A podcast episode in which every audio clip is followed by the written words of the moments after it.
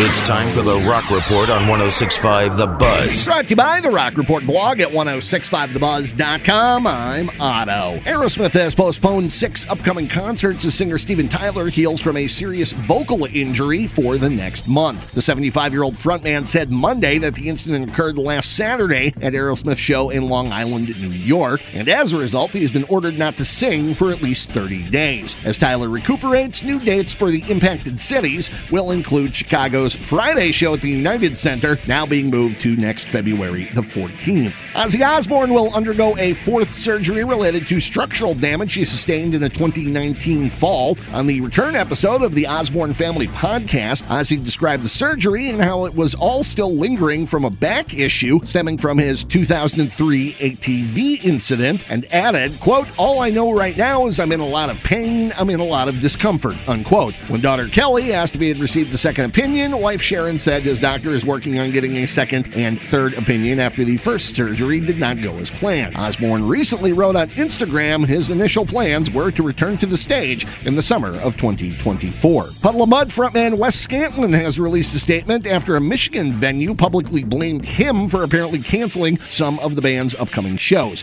Puddle of Mudd was reportedly scheduled to play two shows in Flint this weekend, but in a lengthy post on social media, the venue's Facebook page revealed that the band had scrapped all of its previously announced live performances, including those two dates, and pointed the blame at Scantlin for the cancellations. Scantlin issued a response apologizing to the fans and adding, quote, I would like to clarify that the shows in question were set up without my consent by my former management team. I told my team at the time more than once that no shows should be booked without my authorization. I never agreed to these shows, and in light of these circumstances, I have made the decision to take time to regroup and make necessary changes. It is essential to ensure that the future of my music career is built on a foundation of trust, transparency, and genuine collaboration. I am deeply grateful for everyone's understanding, continued support, and patience during this transitional period. Thank you very much, Wes. Unquote. No word on any future plans for Puddle of Mudd at this time. Nickelback frontman Chad Kroeger said he is done talking about the hate the band gets from this point forward. Kroeger spoke to, at a screening of the band's documentary Nickelback, Hate to Love, at the Toronto Film Festival, telling the crowd, quote, and now from this day forward, if anyone asks that question in the press, it's like the end of the interview. So if you want to end an interview, that's all you have to say, and that will be it, unquote. The documentary focuses on the band's beginnings to their rise as one of the biggest acts in the world to becoming one of the most hated acts in the world. It does not yet have an official worldwide release date. And that is the Rock Report. For these stories and more, including audio, video, and links, go to the Rock Report blog, oh